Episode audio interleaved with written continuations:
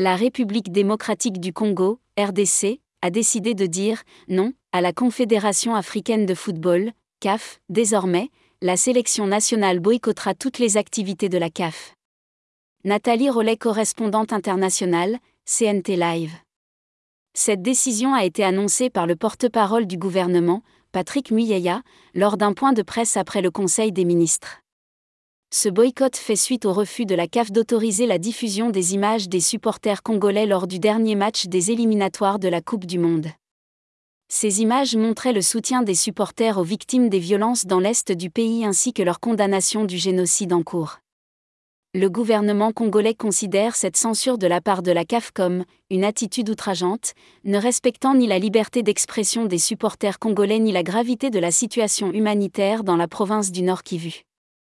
En conséquence, le gouvernement congolais a décidé de ne plus associer la Fédération congolaise de football, FECOFA, à des initiatives menées par une organisation démontrant un tel manque de solidarité envers le peuple congolais.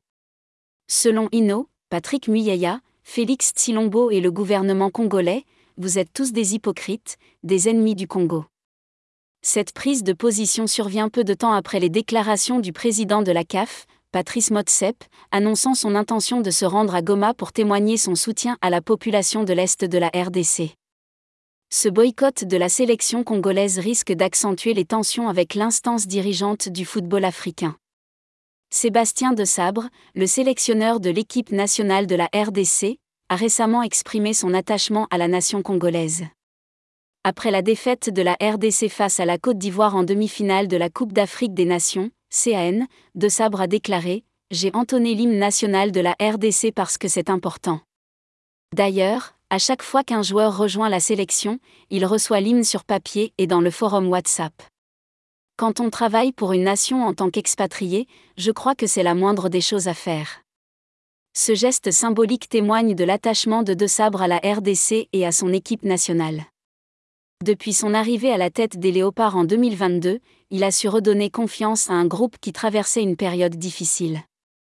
Sous sa direction, la RDC a réalisé un parcours honorable lors de la CAN, montrant des progrès significatifs malgré la défaite contre la Côte d'Ivoire. La RDC affrontera l'Afrique du Sud ce samedi pour la petite finale de la CAN, offrant à De Sabre et à ses joueurs l'opportunité de terminer la compétition sur une note positive et de confirmer leur place parmi les meilleures nations africaines. Le public congolais est unanime, Sébastien de Sabre est un excellent sélectionneur. Il a su tirer le meilleur de ses joueurs et a créé une véritable équipe soudée, promettant un avenir brillant pour le football congolais. Bien sûr, voici la suite. L'avenir du football congolais semble prometteur sous la direction de Sébastien de Sabre. Sa capacité à unifier l'équipe et à inspirer ses joueurs est remarquable son dévouement à l'hymne national et à l'identité de la RDC renforce les liens entre l'équipe et le peuple congolais.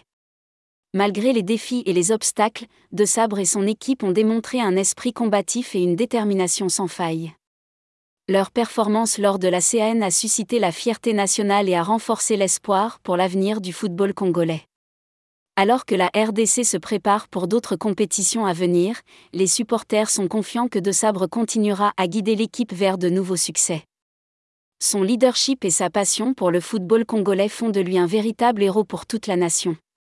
À travers les victoires et les défaites, De Sabre reste un modèle pour ses joueurs et un symbole d'espoir pour le football congolais. Avec lui à la barre, l'équipe nationale de la RDC est prête à relever tous les défis qui se dressent sur son chemin et à écrire de nouveaux chapitres glorieux dans l'histoire du football congolais. Nathalie Rollet, correspondante internationale, CNT Live. Éditorial, Inno. Merci à tous nos abonnés, n'oubliez pas de télécharger l'application CNT Live, et n'oubliez pas surtout de vous abonner et de partager. Nous sommes en direct sur Micro Libre chaque dimanche et nous vous prions d'y participer.